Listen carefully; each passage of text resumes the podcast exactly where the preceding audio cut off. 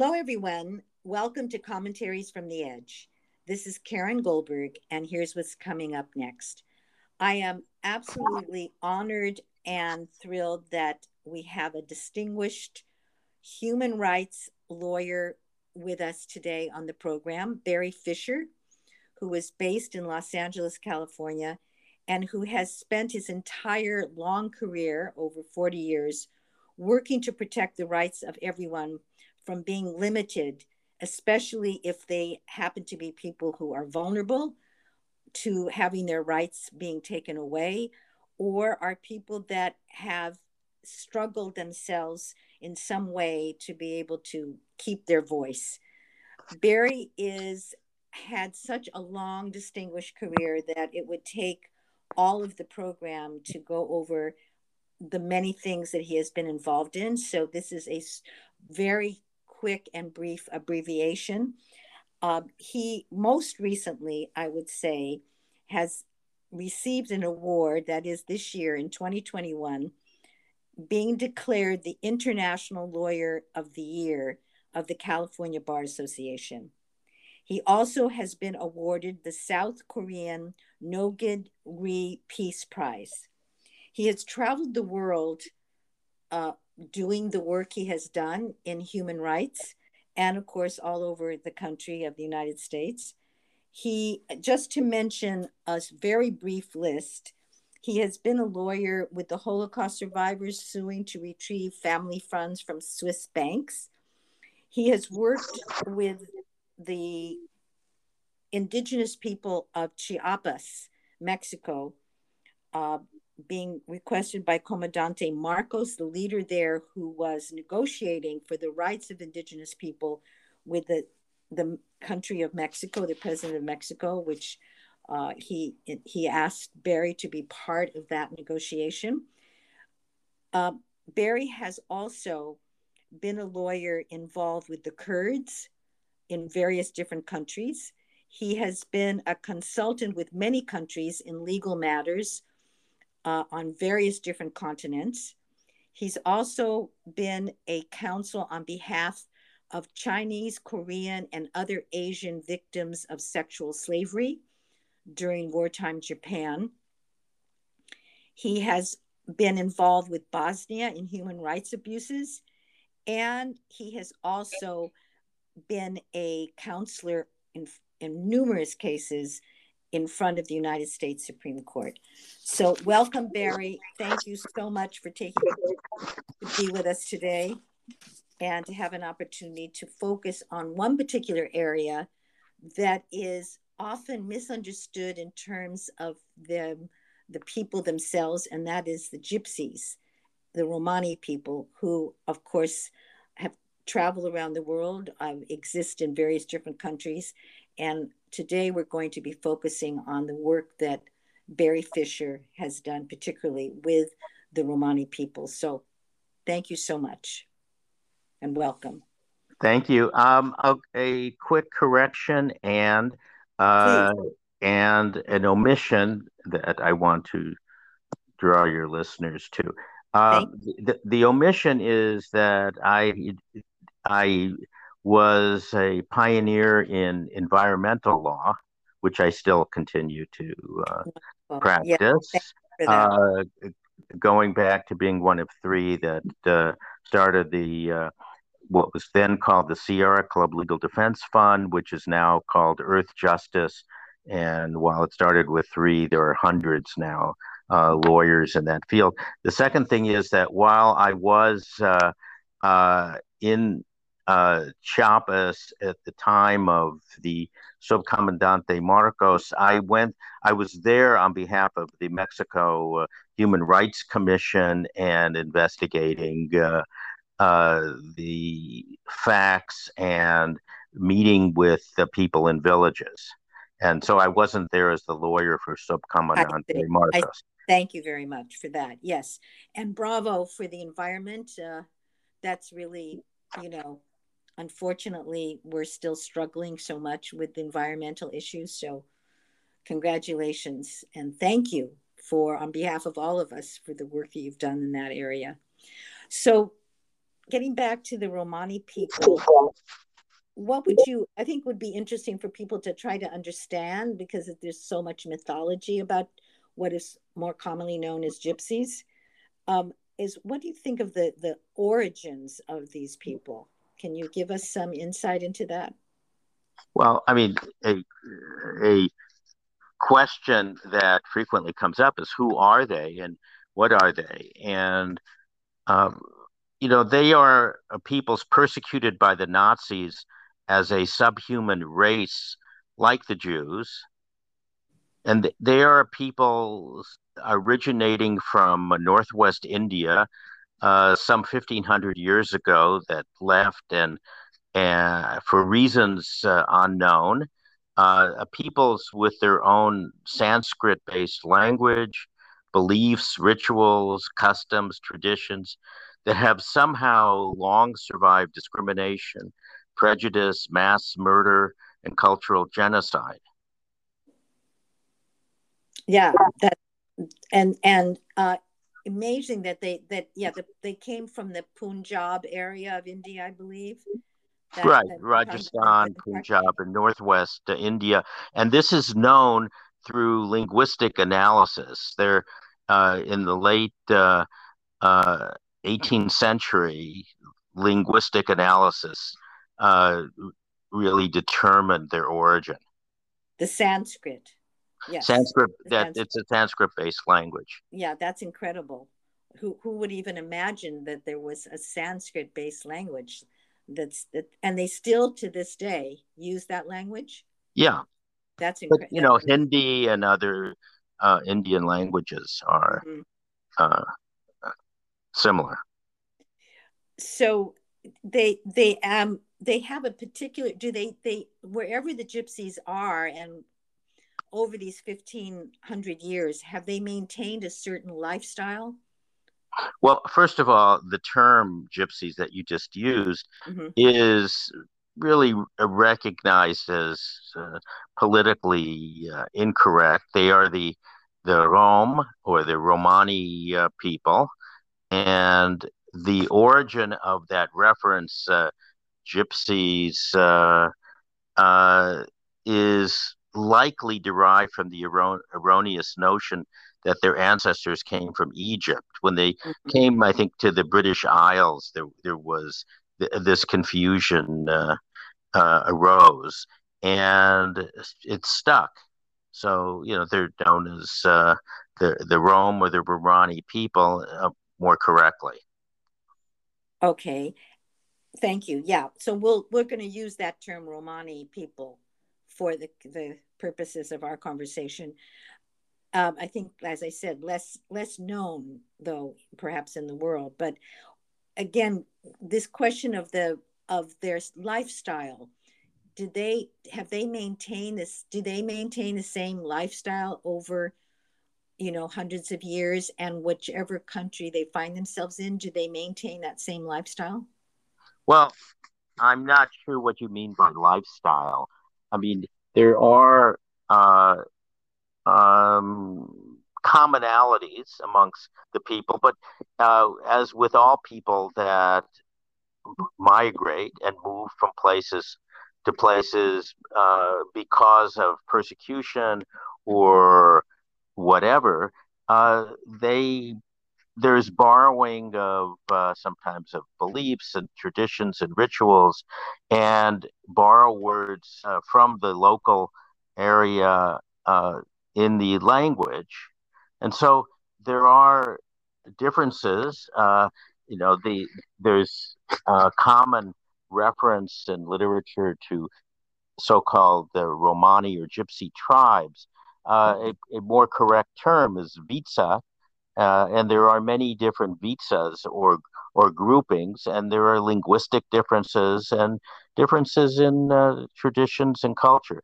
One interesting thing about uh, immigration that's common to the Roma, but to other peoples too, is that um, peoples that came from uh, uh, elsewhere in Europe, Eastern Europe, whatever, coming to America often preserved uh, culture, traditions, rituals, beliefs that were held at, in the old country, and they preserved them and continued with them. While back home, their uh, brothers and sisters, uh, subject to war, subject to uh, assimilation pressures and and other pressures, uh, have you know would often lose some of the uh, traditions and and uh, uh, cultures and rituals, and so they were preserved here. And that's true of the of many of the Roma living in Los Angeles, for example, have traditions and and uh, rituals and things that were basically lost in many places from where they came, where there are Roma still living, but uh, um, don't have them. So, what would be well? So that's you know maybe a surprise to many listeners about the fact that Los Angeles, California, in 2021, we still we we have uh, Romani people amongst us. What would be some of the what are you thinking of when you're talking about rituals that they still maintain or traditions? Well, you know, um, uh, many uh, peoples uh, have uh, specific uh, rituals and beliefs about birth, marriage, uh, death, uh, and while there are many elements that are are of what's practiced among some Roma in Los Angeles that still exist in, uh, for example, in Serbia. Uh, some of that uh, was lost uh, in those countries be- again because of uh, cultural genocide, uh, physical, you know, mass murder, genocide, uh, and the pressures of communism and other elements. So, what what do you? Why do you think then that the Romani people would be a people that have been persecuted so much? What what is it about them that, that seems to engender this this type of response? Um, you know, they they have long been the victims of prejudice and repression. Uh, I think their their dark skin, strange language, unfamiliar customs sets them apart from the residents of uh, many countries through which they traveled. At best, they have always uh, been economic and social outcasts, and frequently their fate has been much worse. Because I think the image has often been, and maybe this is in, you know, it could be from popular movies and so forth about about Romani people, uh, you know, living in enclaves, uh, outdoors, living more outdoor life, more more let's say with with tents or you know living with clothes that set them apart from the surrounding population special kinds of clothes i don't know you know today uh, there are stereotypical views about uh, many different peoples. And uh, there are you know there's two kind of paradigm regarding the Rom. One is romanticized musicians dancing, yes. uh, joie de vie, you know, living the gypsy lifestyle on the flamenco, road, flamenco carefree, music, carefree, yeah. carefree and uh, you know, and footloose. And the other paradigm is a criminal race of people that move from place to place, steal children, uh, steal uh, uh, from the land wherever they're they're passing through, and that they're just simply a criminal race. That was the uh, predominant uh, paradigm that the Nazis saw about Roma, and you know, and had similar stereotypical views uh, of the uh, worthlessness of Jews. Yes, right.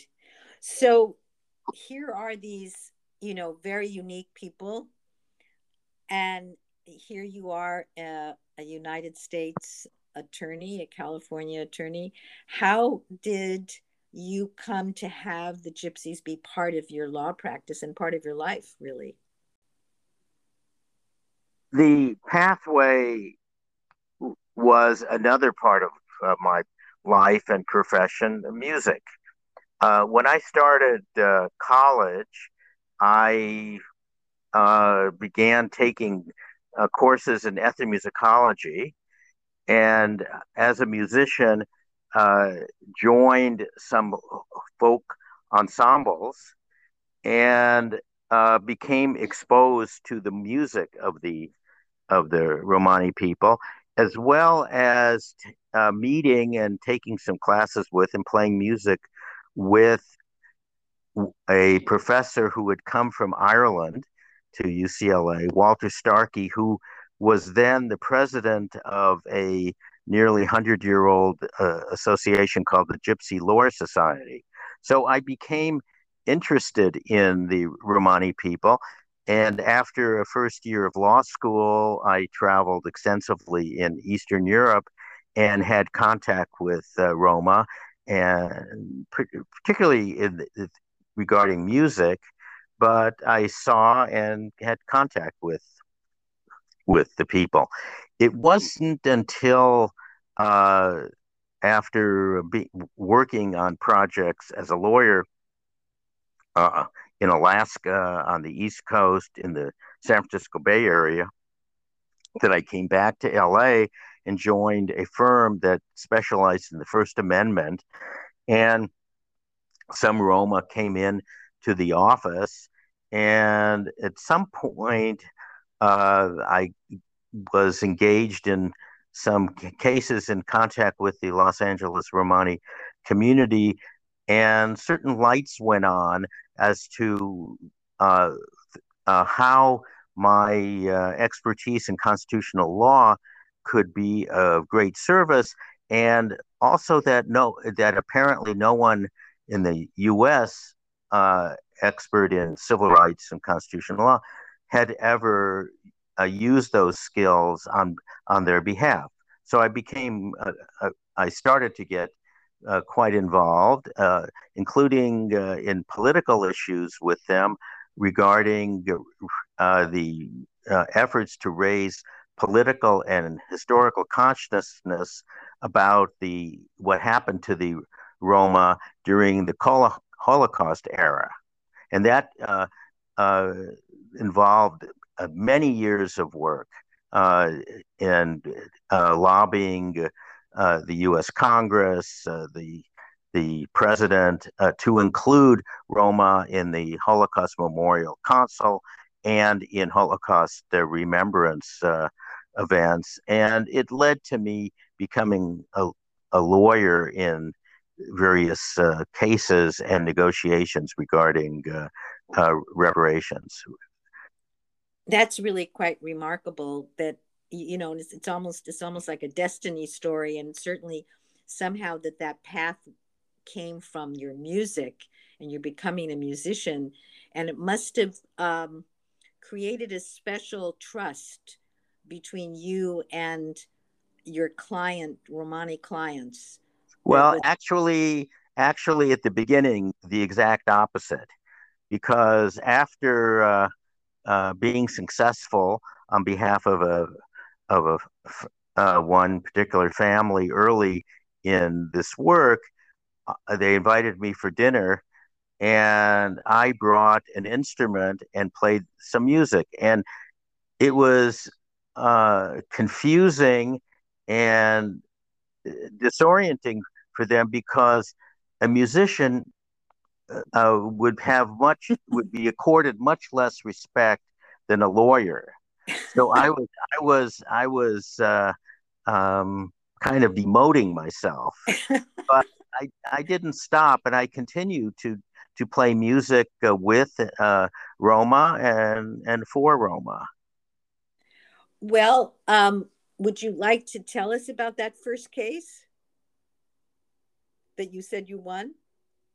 Well, it uh, you know the term case uh, well, yes. doesn't necessarily mean litigation. Right. An issue, and I don't remember exactly uh, Actually, I mean, it, it had something to do with uh, with a city that either prohibited or limited uh, uh, the opportunity to talk about the future. Otherwise, put fortune telling. oh, yes. Otherwise, called fortune telling. Yeah, it's talking about the future, and uh, you know, it's a kind of spiritual counseling, which is based on uh, traditions and beliefs and abilities that they that many carried from their time in India. Yes, and, and a profession that they uh, employed as they traveled from place to place, and it was a profession that was also a target of uh, of uh, religion of, of the of church prejudice because scriptures, whether Christian, Jewish, or otherwise, uh, um, you know, prohibit soothsayers and fortune tellers from uh, uh, access to believers.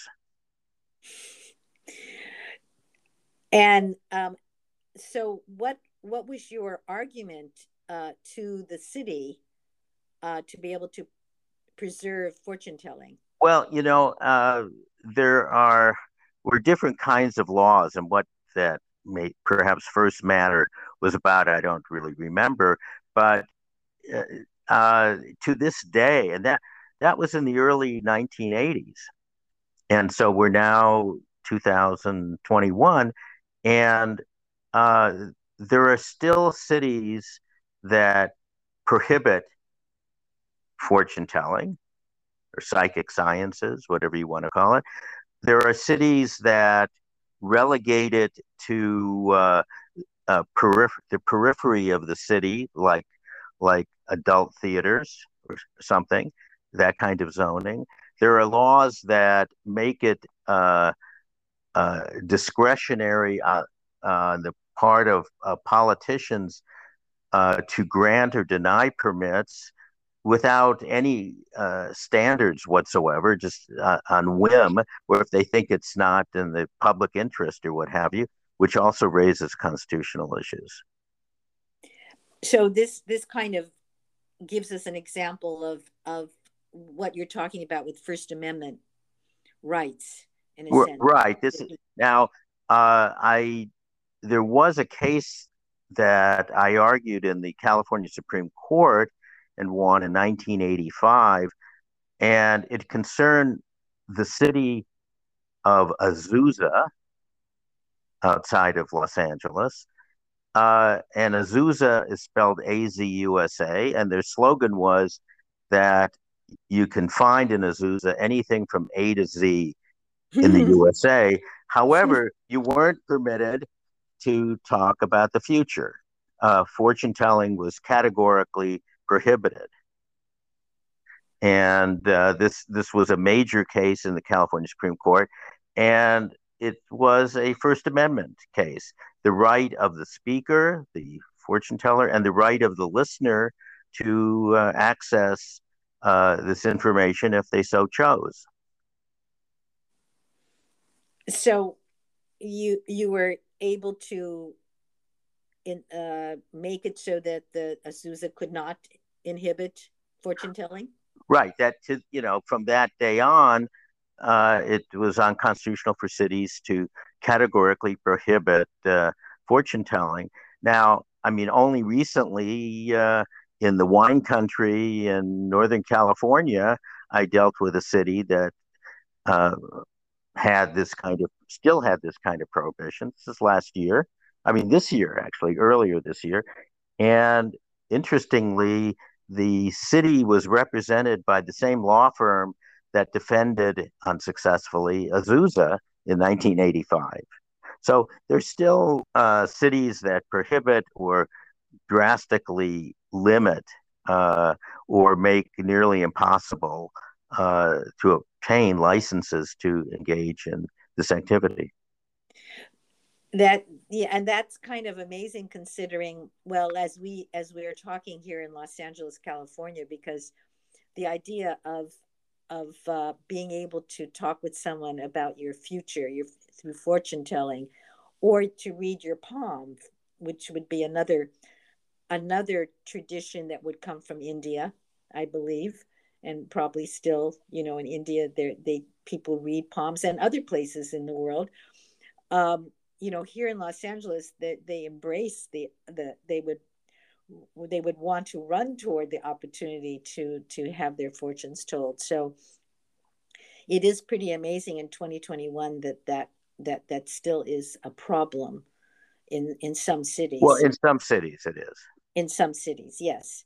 So basically, you know, it seems as if what you were describing is really initially that the Romani people had a great influence on sort of the trajectory of your trajectory of your particular your life as a lawyer and sort of brought you into you know very a very fascinating kind of work um yeah but i had dealt with uh this kind you know uh, first amendment and licensing issues uh, almost from the beginning of my career i began uh, uh as a law clerk to the Chief Justice of the Alaska Supreme Court, and then I had a fellowship for a couple of years that I out of the University of Pennsylvania Law Law School, and I was involved in civil rights law in particular. And one of the first cases uh, in terms of First Amendment licensing was representing uh, an underground newspaper at Brown University mm. in Providence, and it was kind of the same sort of issues. And so, and I've uh, at some point had did a lot of work in the area of of church and state and religion, but you know, uh, uh, the bulwark of the uh, the law uh, created in the United States uh, on this issue of this sort of licensing stuff that I've just talked about comes from the Jehovah's Witnesses cases in the late uh, 30s, 1940s, and really? I by I had a uh, uh, um, an odd uh, connection to the lawyer that argued those cases when I was in on the East Coast. Um, he had done many cases in the U.S. Supreme Court, an older guy, and landed up uh, in Providence, hiding out because he had uh, lost the first round of representing Muhammad Ali in his draft case in oh. New York. And the Nation of Islam was really angry with him and they were running after him. And he was hiding out and he landed up in my office and we worked together for a while. That is remarkable. That that's an amazing story. Well, you know, as we're coming to the end of this conversation, I'm thinking more about well, I have been thinking about it since I knew we were going to talk about the Romani people. Um, and I think I mentioned to you some time ago that my grandmother uh, used to go in Los Angeles, California, used to go to the Romani people once a month to have her fortune told. So I've kind of heard about that because she was from Odessa, Russia, had grown up uh, with Romani people being around her. And um, I'm just wondering, thinking about them and their way of life, if you feel there's something that that the Romani people have that we can learn from, is there some way of life or some culture cultural way that they live their life that well you know i think my answer uh, uh, is about stereotypes and and generalization. I had lunch today with a los angeles film producer. He's a romani uh, i was on the phone right after that with uh, one of the great romani experts in uh, the country who has a PhD from University of Pennsylvania, who has testified in many cases, and she learned uh, a lot of what she knows from a University of Texas professor uh, uh, who is a, a, a Rom. Uh, so you know there are people in many walks of life with many different kinds of degrees uh, and uh, many professions that are uh, are Romani. So you know, uh, over time, uh, they've uh, there, there's the pressures of assimilation and other elements in society that lead to changing people and actually um, how you know works at the edges of uh, of ending cultures and and peoples. So, um, you know, I I I'm uh, one should think about that when generalizing about a peoples, whether Jews, Roma, or any other peoples.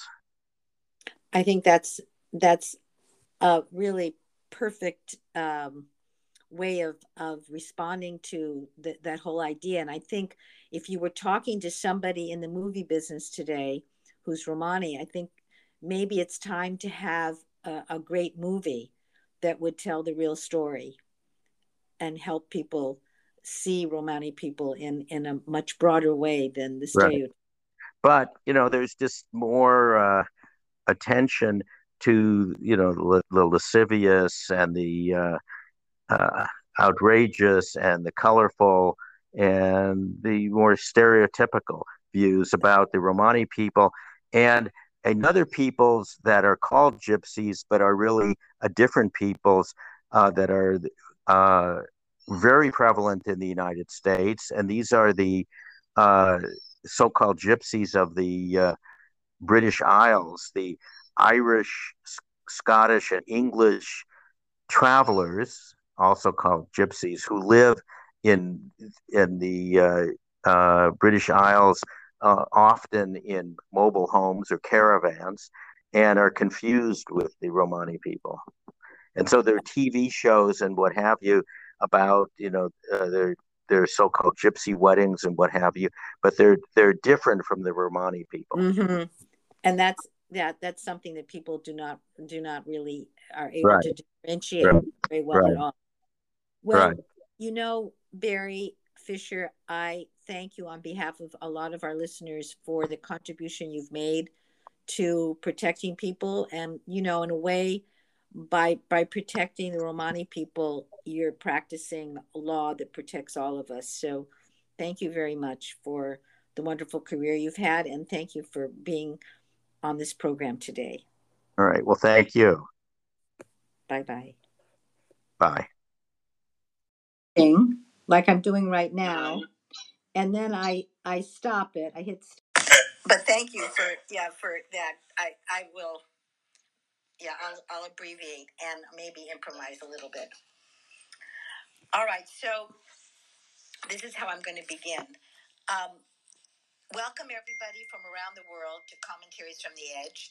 This is Karen Goldberg, and I'm extremely honored and very uh, delighted and, and grateful to Rabbi David Wolpe of Los Angeles, California, for spending time with us today um, with a very demanding schedule that he has had now and for many years. And I'm particularly honored because Rabbi Wolpe is a great spiritual leader, not only for uh, for California but for our country. And he is um, title is the Max Webb Senior Rabbi of Sinai Temple, which is a very significant uh, Jewish temple here in Los Angeles, California, a very large congregation.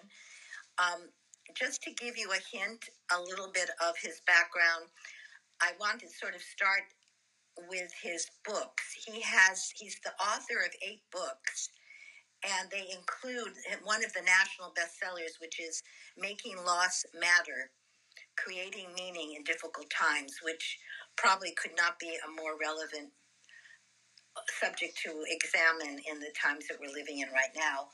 His latest book is titled David, The Divided Heart. Uh, uh, and it's published by Yale University Press, and I will make sure that will be on our podcast in terms of listeners being able to learn how to access that. Um, Rabbi Wolpe has been the leader of a significant temple here and a spiritual leader in general. And he's taught at the Jewish Theological Seminary of America in New York and also the American University here in Los Angeles, as well as Hunter College in New York and UCLA. So I mention all of that as just a hint of how he is the most one of the most qualified people to address a question that is the topic for today, which is the question is what is a Jew? And as a Jew myself, um, I'm very interested in in seeing what his answer is to that question, if there is such an answer, and uh, because I'm asked that quite a bit, and I've always had trouble answering it, and usually comes in the form of. Uh, being a Jew, is it a religion? Is it a people? Is it a race? Is it ethnicity? So why is it that with with Jews, with us, uh, that question seems to persist?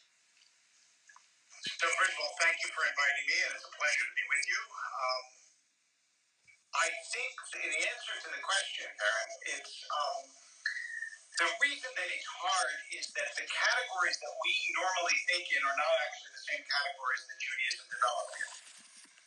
Because Judaism is not a religion. That may surprise some of your listeners, but a religion is something you believe. So, for example, if somebody decides they believe Jesus is the Son of God and the Messiah, they're Christian. If the day after they decide, oh, no, no, no, no, I was wrong about that, he's not, he's just a guy, they're not Christian anymore. That's not true with Judaism. If tomorrow I said to you, you know, all that stuff that I've been talking about, about the Torah and God, I don't believe any of it anymore, I'm still Jewish. So, being Jewish is not identical to being a religion. On the other hand, it's not a race because even though some people who hate Jews hate them because they say they're an inferior race, there are black Jews and yellow Jews and red Jews and white Jews, and you can't convert to be a new race, and you can convert to be a Jew. So none of the categories that we normally think of people as falling into exactly fit. You can have no Jewish practice, no particular Jewish identity, and still be a Jew. So it's hard to find the categories that fit in modern America, and that's why I call Jews a religious family. Because clearly religion is a very significant part of what it means to be Jewish. But you're born into Judaism like you're born into a family. You can join Judaism as you can join a family. And the only way really to leave Judaism is not to dislike it, just like people dislike their families, they're still part of them, but to choose a new family. So if you chose, for example, to become Muslim, then in time you're not Jewish anymore, even though according to Jewish law you might be considered Jewish, but organically the community doesn't consider you Jewish, and that's because you chose a different family. So it's the best category that I've been able to come up with to explain who we are. So I have a feeling that that for a lot of people asking that question, and for the fact that that question comes up in our society, I'm not sure that's going to be a satisfying answer.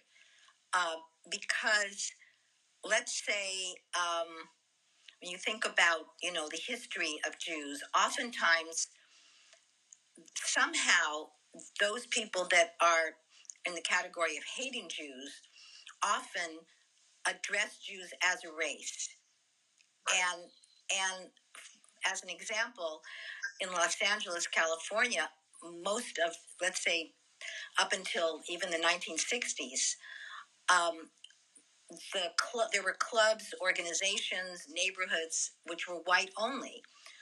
So right. if okay, if, let's say if we put aside the idea of you know we're a family, we're a religious family, but then to many people, no matter what you would say, we're not white and things like race has become such an issue in our society in particular.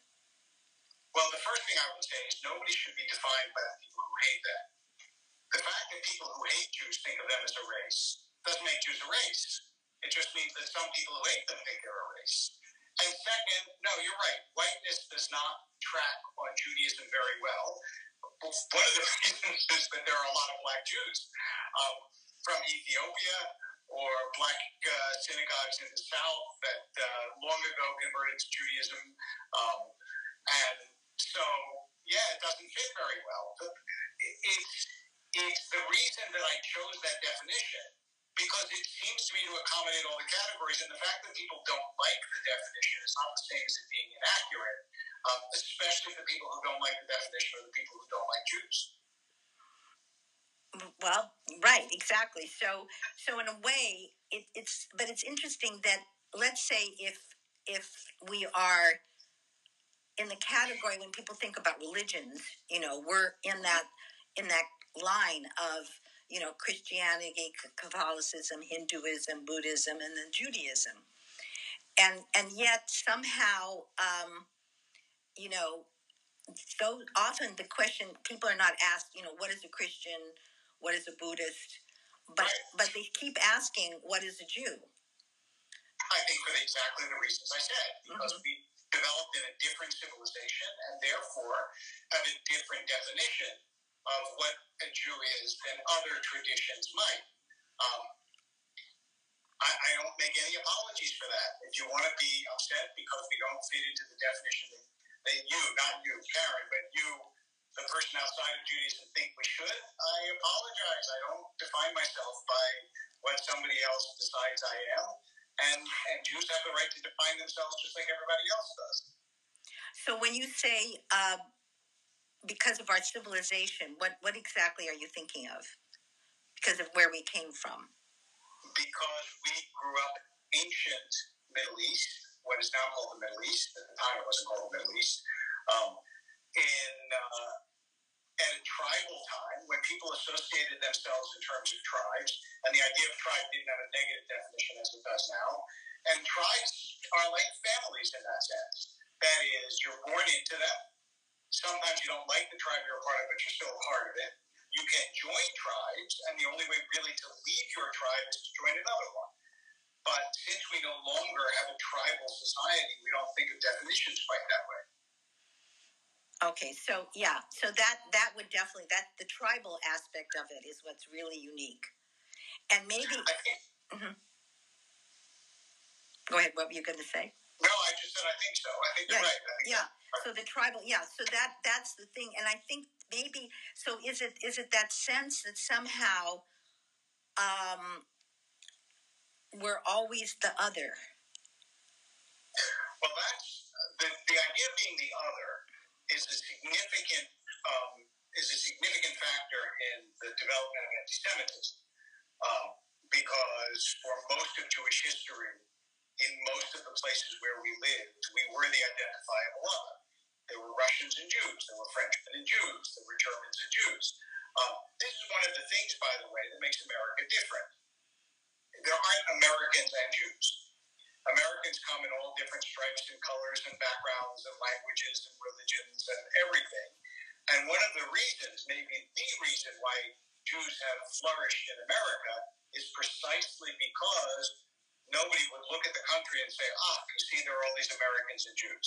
Not so long ago, um, one of the presidents of France, this was, when I say not so long, 25 years ago, there was a bombing in France, and he said Frenchmen and Jews were killed.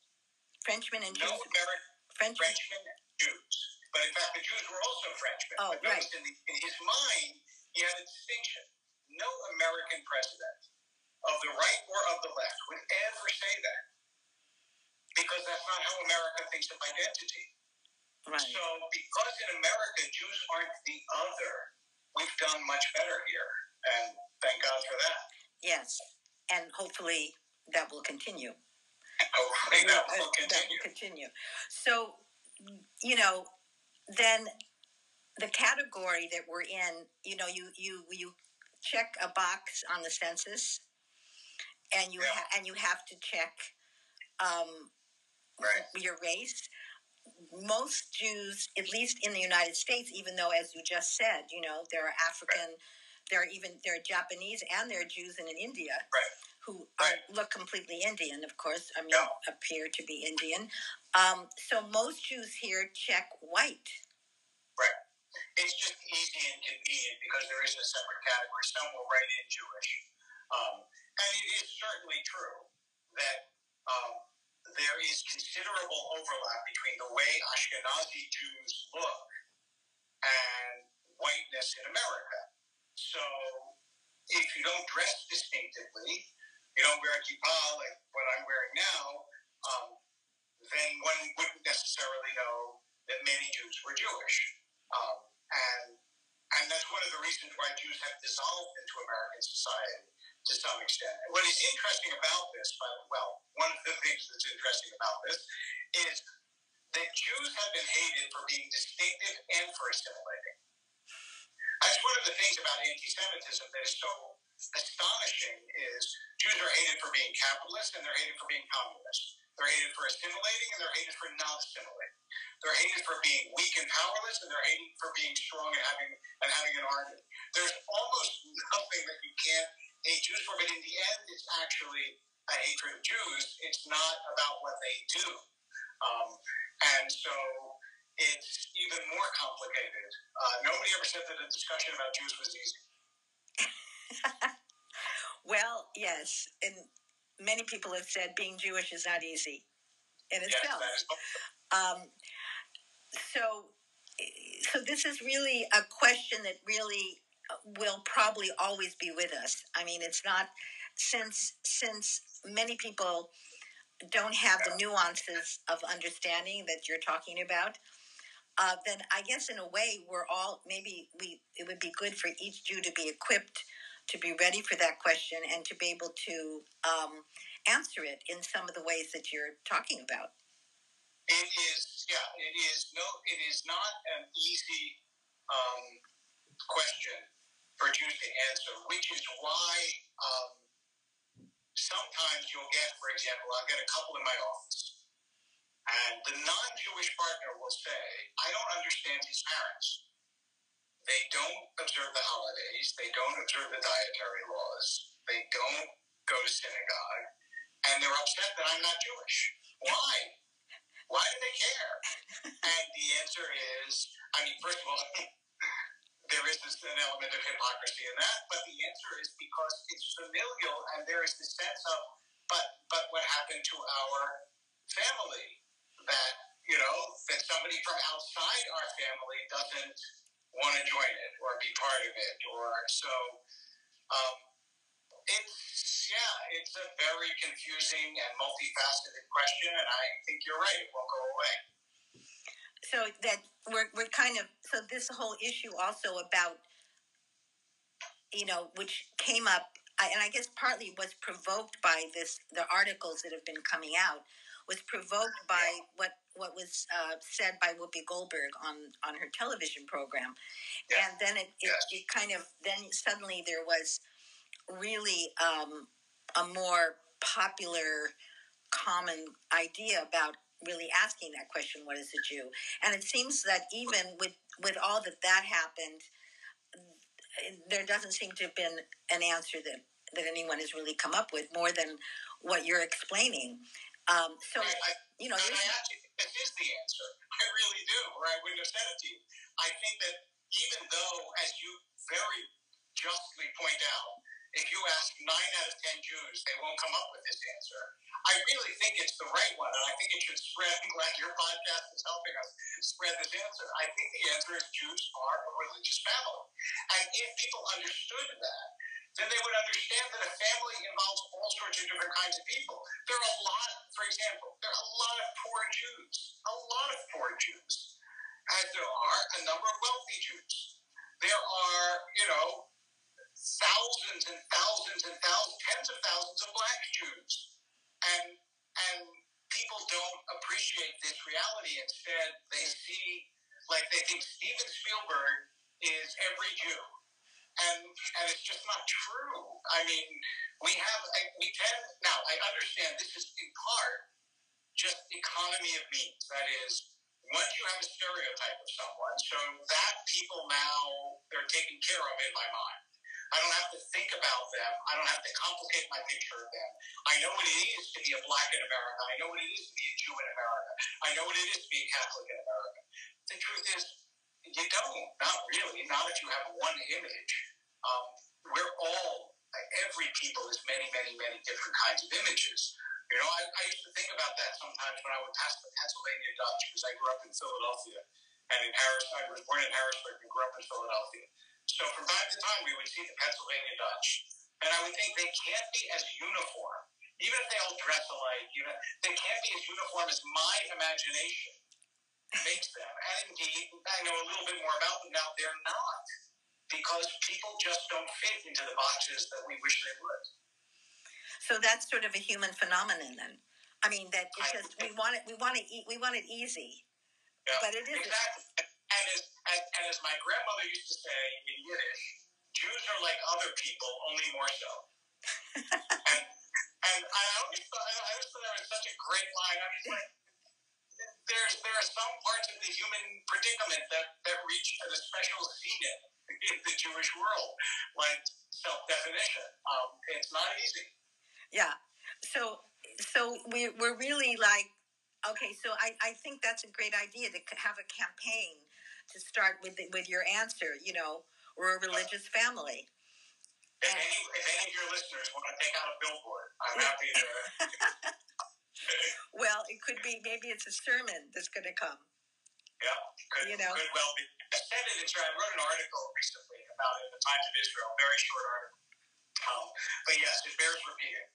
Bears repeating. So you know, I think that that it would be really great if we, um, well, if we imagined a, a, a fabulous world in which there there was the human family, Yes. and then in that world you had various different members of it.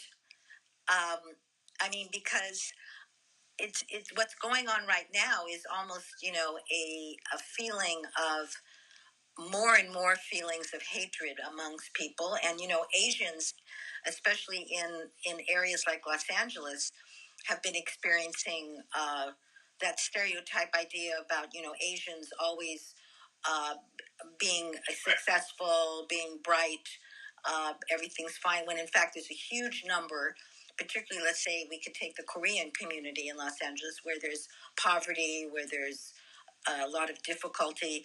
So, yeah, it's hard. It's hard to imagine, but you know, maybe maybe we can get to a world at some point where we we could be a, a human family. It seems like we have to do that for our survival. It would be quite a wonderful world if, if such a thing were possible. Um, I think that the, the there are two different formula that people advance for this, and I like your formula better, but I'm going to just mention both. Um, the first is that everybody should basically be alike. We should have one kind of person that religions divide and cultures divide and nations divide and so on. But I don't really believe that everybody will ever be alike because I've never met a person in general. Everybody grows up in a particular world, has speaks a particular language, treasures a particular culture, goes grows up in a different land. I don't even want everybody to feel like I don't want to be. I don't want the Scotsman and the Belarusian and the and the the Taiwanese and the and, and, and the Saudi Arabian and the Los Angelino to all be exactly alike. What, what a loss to the world.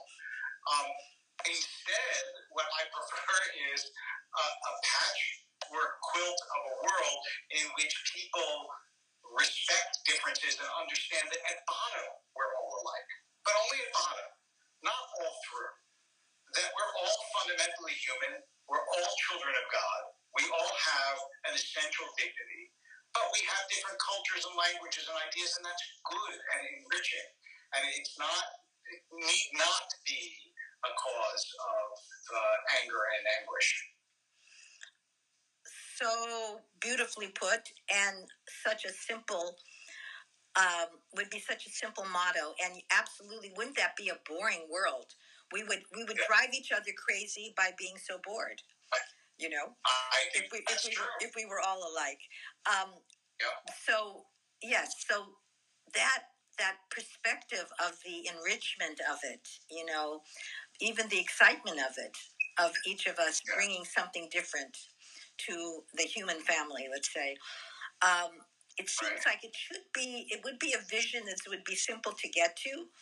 And yet, uh, you know, over the millennium, it, it seems like there's there's something else at work inside the human psyche that resists this.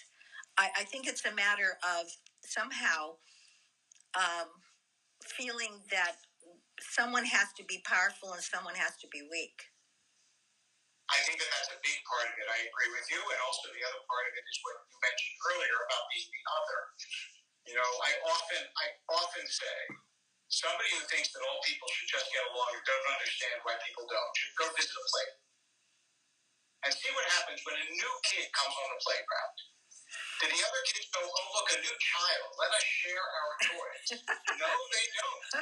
Right? They have an instinctive distrust of the outsider. Yeah. And so and so you have to overcome that in people. It has to be educated out of us. It's not like we're all good and, and then all these blocks come in. No, we're complicated creatures. I really think so. We have good and bad in us. But we know ultimately what's good. Most people, I think, ultimately want to do the good. And so we have to try to overcome those other emotions, but they're very powerful. And, and the ability to justify even not so good actions in us is also very powerful. Uh, we're, we're rationalistic creatures who can rationalize a lot. Yeah, so so there's there's the tension, I guess, you know, mm-hmm. um, going forward, and and I think uh, just like we can hope that you know the world can be part of the, the, the world that we're in in the United States of not being separate as Jews, but being Americans and being part of the, the variety of what it means to be an American will continue. Um, and, and that, you know, I guess we hope there's some progress in, in human development. And, so. and it may happen and maybe you know i would i would say that you as a spiritual leader um, is in a position to be someone that will have an effect on us and to kind of create revelations. You do create I, revelations. I think that it has gotten better.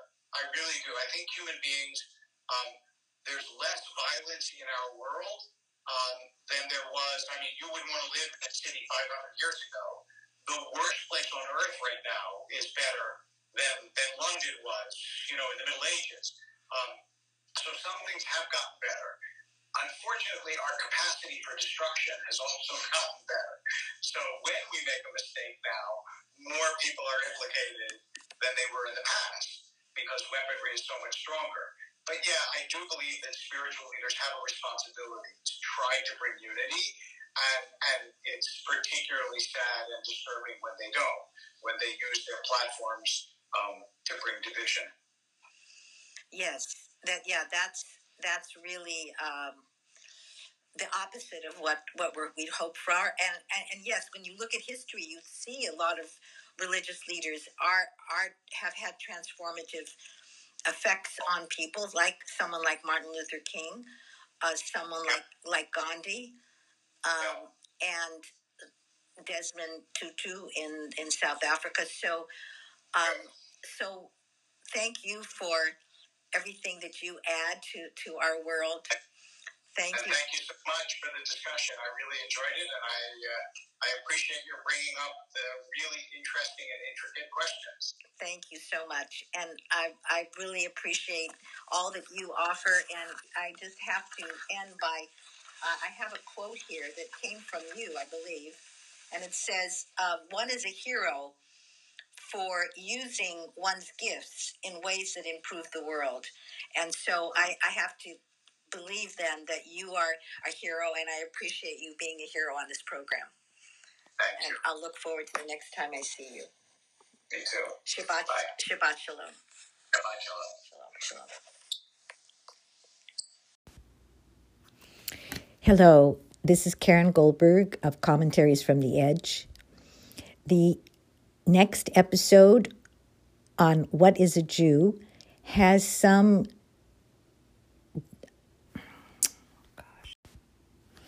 The latest episode of Commentaries from the Edge has some sound limitations because of a transfer from a Zoom conversation.